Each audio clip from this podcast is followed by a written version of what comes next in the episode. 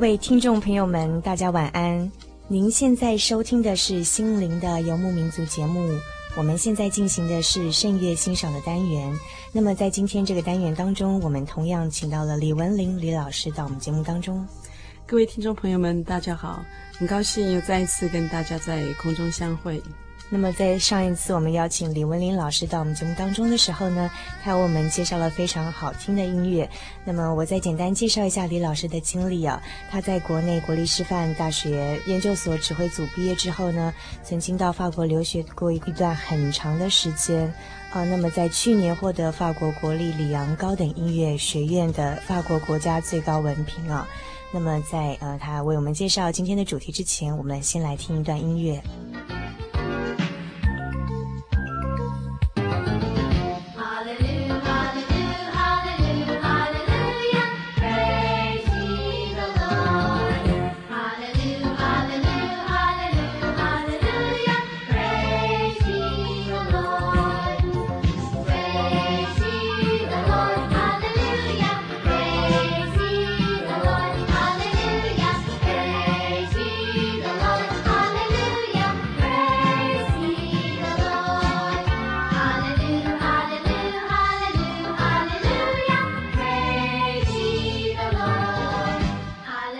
刚刚我们听到这首音乐非常轻快，而且很好听啊。那我们听到它的歌词有“哈利路亚”这样的这个意思在里面。那是不是请李老师为我们介绍一下？呃，我想很多听众朋友都听过“哈利路亚”，我们平常呃也看过这样子的的字眼啊。其实它的意思呢，就是赞美神的意思。它是原本是希伯来文衍生的一个字啊，不过现在有点是呃，好像全世界蛮通用的一个字。这个字呢，现在不只是在教会里面，甚至在一般场所我们可以见到哈，因为它已经成为一个名词，这样哈利路亚啊。我们中文翻成哈利路亚啊，那其实我曾经看过一个翻译，他写哈雷路亚，其实是比较接近原文的翻译了。嗯，对。不过，因为我们呃的圣经呢，是当初是由一个外国的传传呃传教士所翻译的啊，他当当时翻译的时候就是翻成哈利路亚，利就是利益的利啊，所以我们就大部分这样子的沿用。那哈利路亚这四个字哦，其实我们常常看到，可能譬如说看一些西洋的电影啊，常常会听到说像哈利路亚这样的歌词，或者是是说这样子在教会里面出现的言语，那也常常在车子的后面看到人家。车子后面会贴哈利路亚，或者是进到基督徒家里的时候呢，他们的匾额上面会挂哈利路亚，甚至就是说看到有有有一些基督教会他们的呃信徒在彼此打招呼的时候也会讲哈利路亚。对对，其实哈利路亚甚至是基督徒互相打招呼的一个用语哦，就好像用哈利路亚来代替你好这样子。嗯嗯、呃，甚至我有一阵子常蛮常到山地去啊，那在那边呃有一些教会的小孩子啊。就会出来，他就他们就很高兴，我们到那边去就出来迎接我们。哎，一一见到我们呢，他们就排整排的，甚至是两排这样，然后就大家就说哈利路亚，哈利路亚，听起来真是很亲切。是原住民的小朋友打招呼的这种方式。啊、对对对。那另外就是说，好像刚才李老师给我们介绍哈利路亚，它的原文是赞美主的意思。对，其实我们在教会里面啊，唱唱诗也会唱到哈利路亚，就是无形中你会发觉歌词里面就常常有哈利路亚这四个字啊。我记得有一次，我们为了就是把一些我们所唱过的诗歌录下来，当做一个纪念，所以我们就在会堂里面啊，就几个好朋友，其实就十十一二位啊，我们就一起在那边唱起诗来，然后就把它录下来啊。那这我们是用混声，有时候用女声，有时候男生的部分这样子，其实听起来也会觉得可能是自己自己努力过的，呃，所唱的诗歌也会觉得很亲切。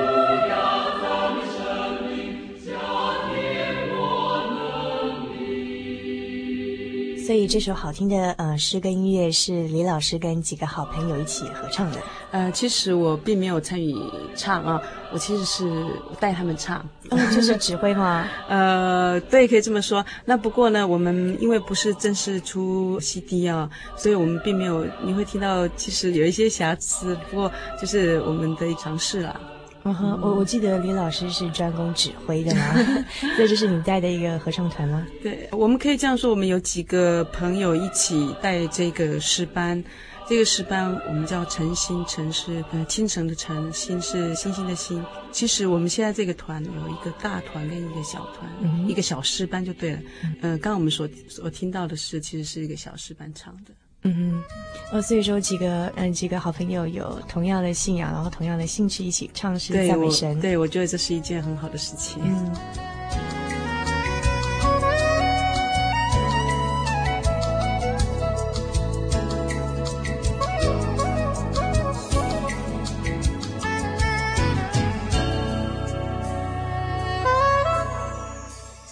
讲到这个哈利路亚，其实我们听众朋友最熟悉的一个旋律应该是。哈利路亚，哈利路亚。尽管说我们并不晓得说它的出处，或者是说它歌词的内容在讲什么，可是这个旋律大家都非常熟悉。对，曾经呃听到过好几次啊、哦，有朋友跟我讲说，呃哦，他们唱哈利路亚，我说是谁的哈利路亚？他说不知道啊，就哈利路亚。其实他们对于哈利路亚就是觉得就是那一首啊，啊，也就是说他真的是知名度很高啊，他是韩德尔。呃，在弥赛亚里面的一首曲子啊，那弥赛亚呢，它是分为三个部分，那这一首哈利路亚就是在第二个部分的的最后一首，因为在第二个部分里面是讲到呃呃复活啊，呃可能呃听众朋友不知道什么叫弥赛亚，我们把它直接翻的话，我们一般翻为呃救世主啊，那呃我们可以归回到圣经来说，就是在旧约里面呢，曾经。有预言哦，就是将来会有一个叫耶稣的来拯救世人。那所以这个弥赛亚这一这一部呢，其实就是讲这个耶稣降生的整个过程、整个故事。所以第第一段就是讲到，就是耶稣来临之前的事情，跟他出生之后的事情。第二段呢，讲到他的受难的期间跟复活。那也就是在这一段里面呢，到最后哈利路亚来，好像来来欢送弥赛亚的复活，耶稣的复活。嗯哼。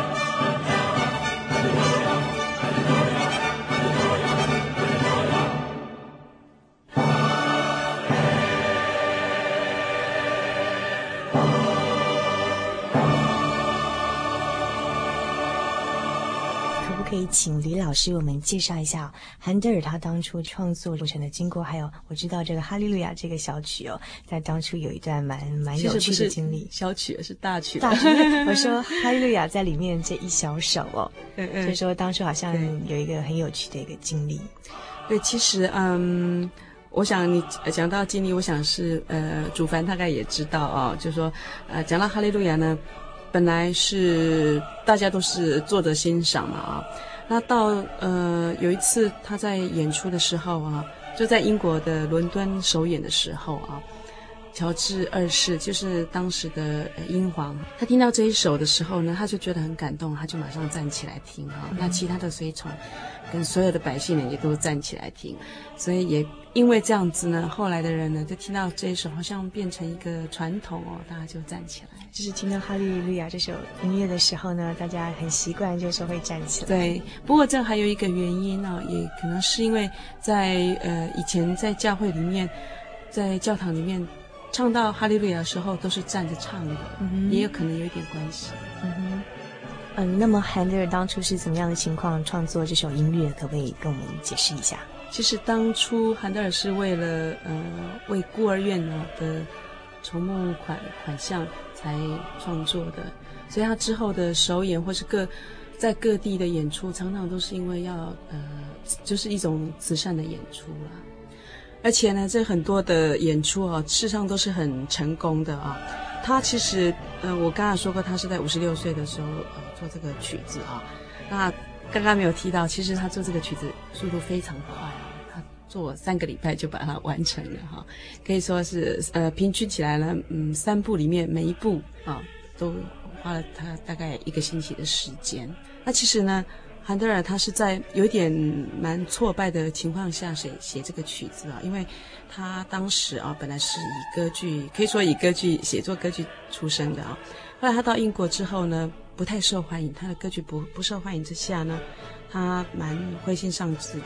结果他就是看到一个英国的业余诗人哈，他写的这一个诗啊，就是弥赛亚的诗。之后呢，他好像觉得是一个希望这样子，他就开始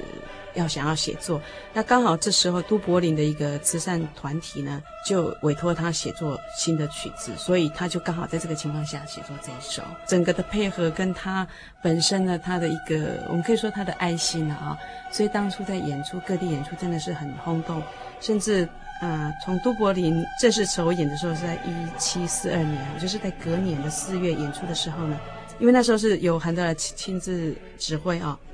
那他们为了说，因为很多人听哦，他们为了怕呃那个座位上面呃有有所限制哦，所以就规定呢，女士们不可以穿撑裙，不可以穿蓬裙，男士呢不可以佩剑，因为这些都是蛮妨碍蛮占位置的了啊。哦、呃，据我所知哦，跟韩德尔同期的另外一个音乐家巴哈，他也做了一小首这个《哈利路亚》，是我们先来听一段，再来做一些介绍。好的。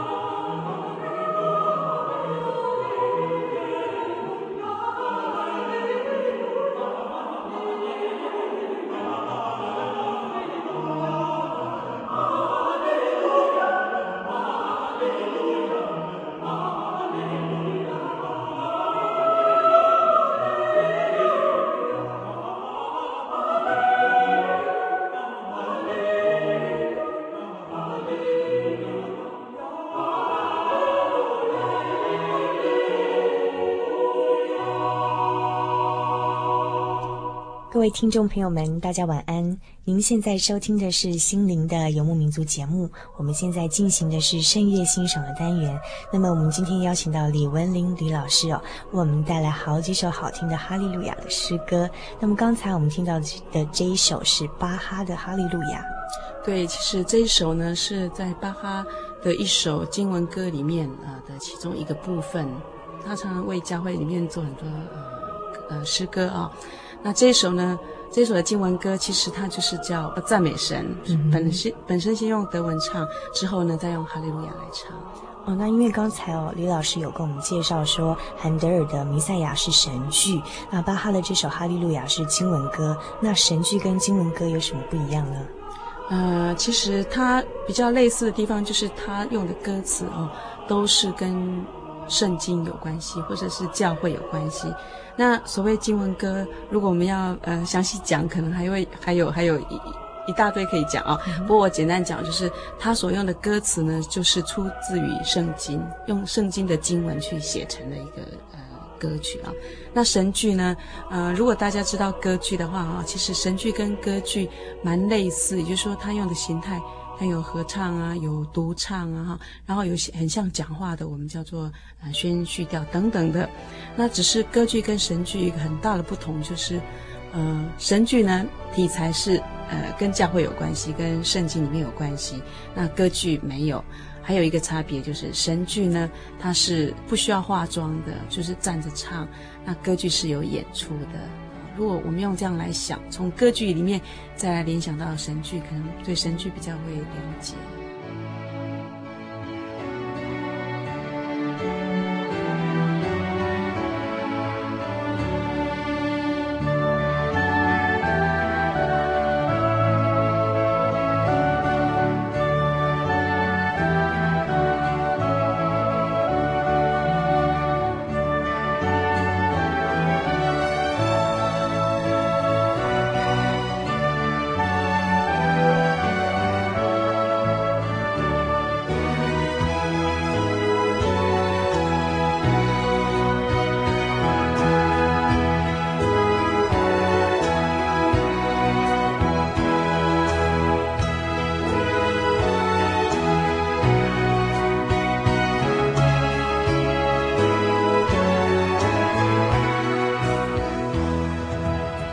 听到之前听到韩德尔的弥赛亚的哈利路亚，跟后来巴哈这首哈利路亚，虽然说主题都一样是赞美主哦，可是他的那个曲风完全不一样。对，是不是说可以从他们的生平经历或是他们的风格上来为我们介绍一下？对，其实这两位呃大师哦，他们的作品其实都蛮受到欢迎的哦。不过真的，我们可以从他们两个的的生平来了解一下，为什么两个曲风那么多的不同哦。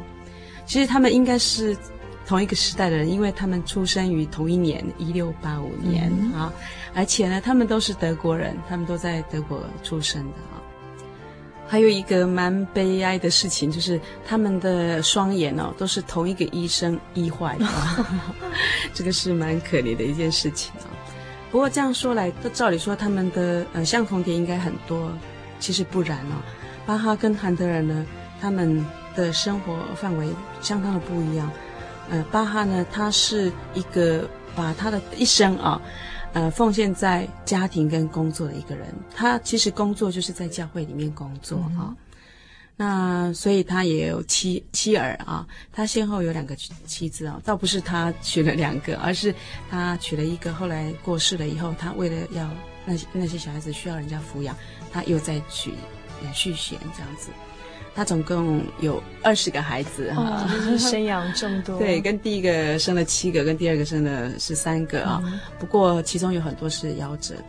这样子。嗯，嗯，那韩德尔其实整个是不一样的，他生活非常广，他不但呃游遍整个德国，甚至还到英国、意大利啊，而且后来还变成规划成英国人啊，所以他整个生活范围非常的不一样啊。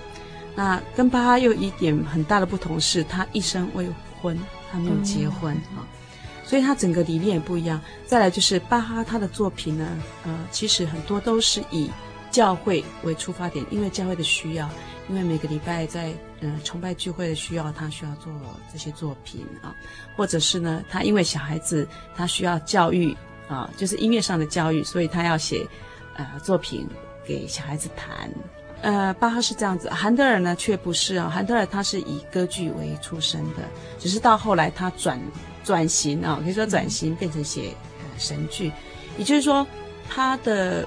他的音乐比较是属于舞台上面的啊、嗯哦，是要给听众所接受的。巴哈的音乐呢，如果他是圣乐来讲的话，他比较是对神的、嗯、这样子啊、哦。但我们不能讲说韩德尔的音乐不是给神的，嗯、不过他同样会考虑到呃听众听众对这样子。所以说，刚才李老师为我们介绍这两个音乐家生平很大的不同哦，那表现在音乐上面有很大的不一样。那像韩德尔，因为他早期是做歌剧出身的，所以他在创作音乐的时候会以听众为他的考量。那巴哈因为在教会工作，所以他在创作的时候呢，就是直接好像把这个音乐是献给神这样子。对，所以我们一般听巴哈的音乐，觉得好像比较深奥、比较玄妙的感觉。对，所以也比较难，有的人比较会觉得比较难接受。不过巴哈的音乐就是这样，就是你要一段时间听了以后才会开始喜欢它。甚至啊、哦，呃，如果你听、你看很多的呃音乐欣赏的入门呢，他们并不主张你一开始就听巴哈的音乐啊，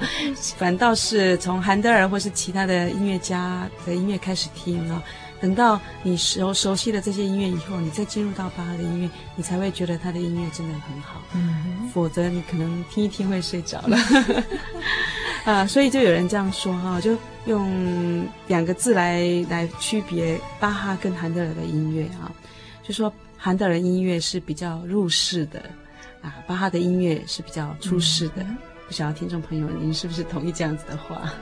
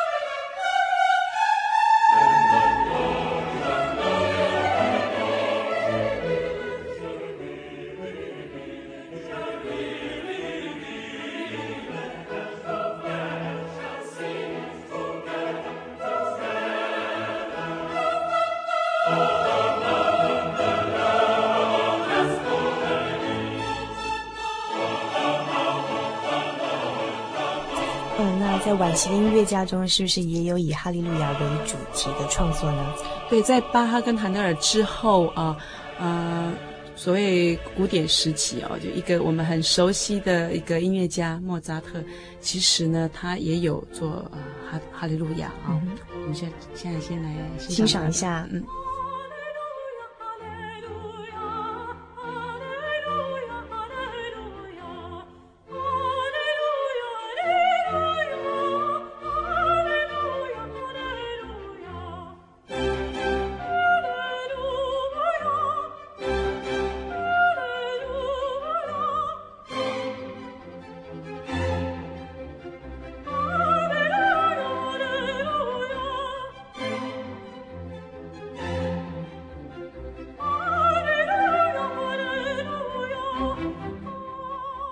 这首呃莫扎特的《哈利路亚》啊，是由卡纳瓦所演唱的啊。我们可以听出来，它有一些花腔的的音啊，嗯、是需要有呃接受过呃声乐训练的人才能够唱出来的啊。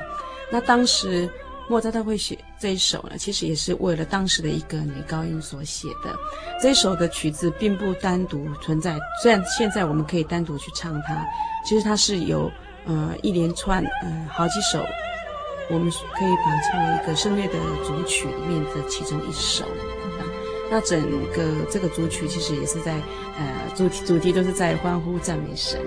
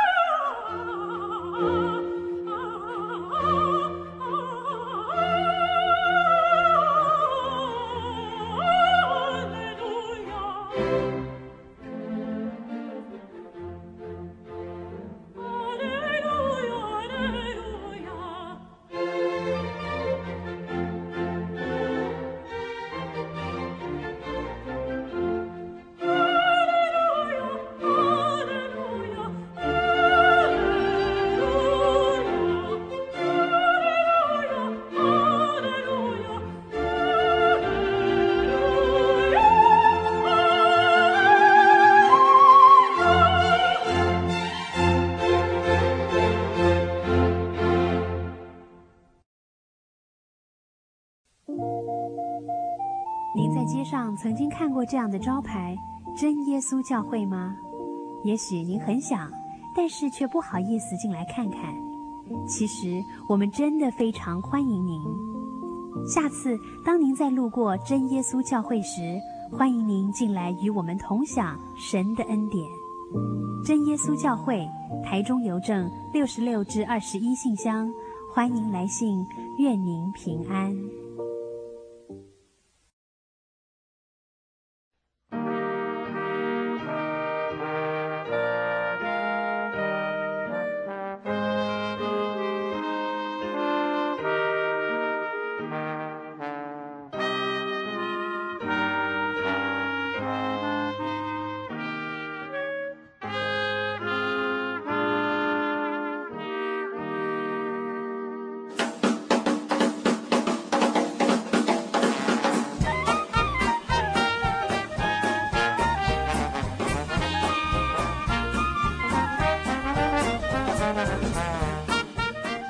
小时的时间很快的就过去了，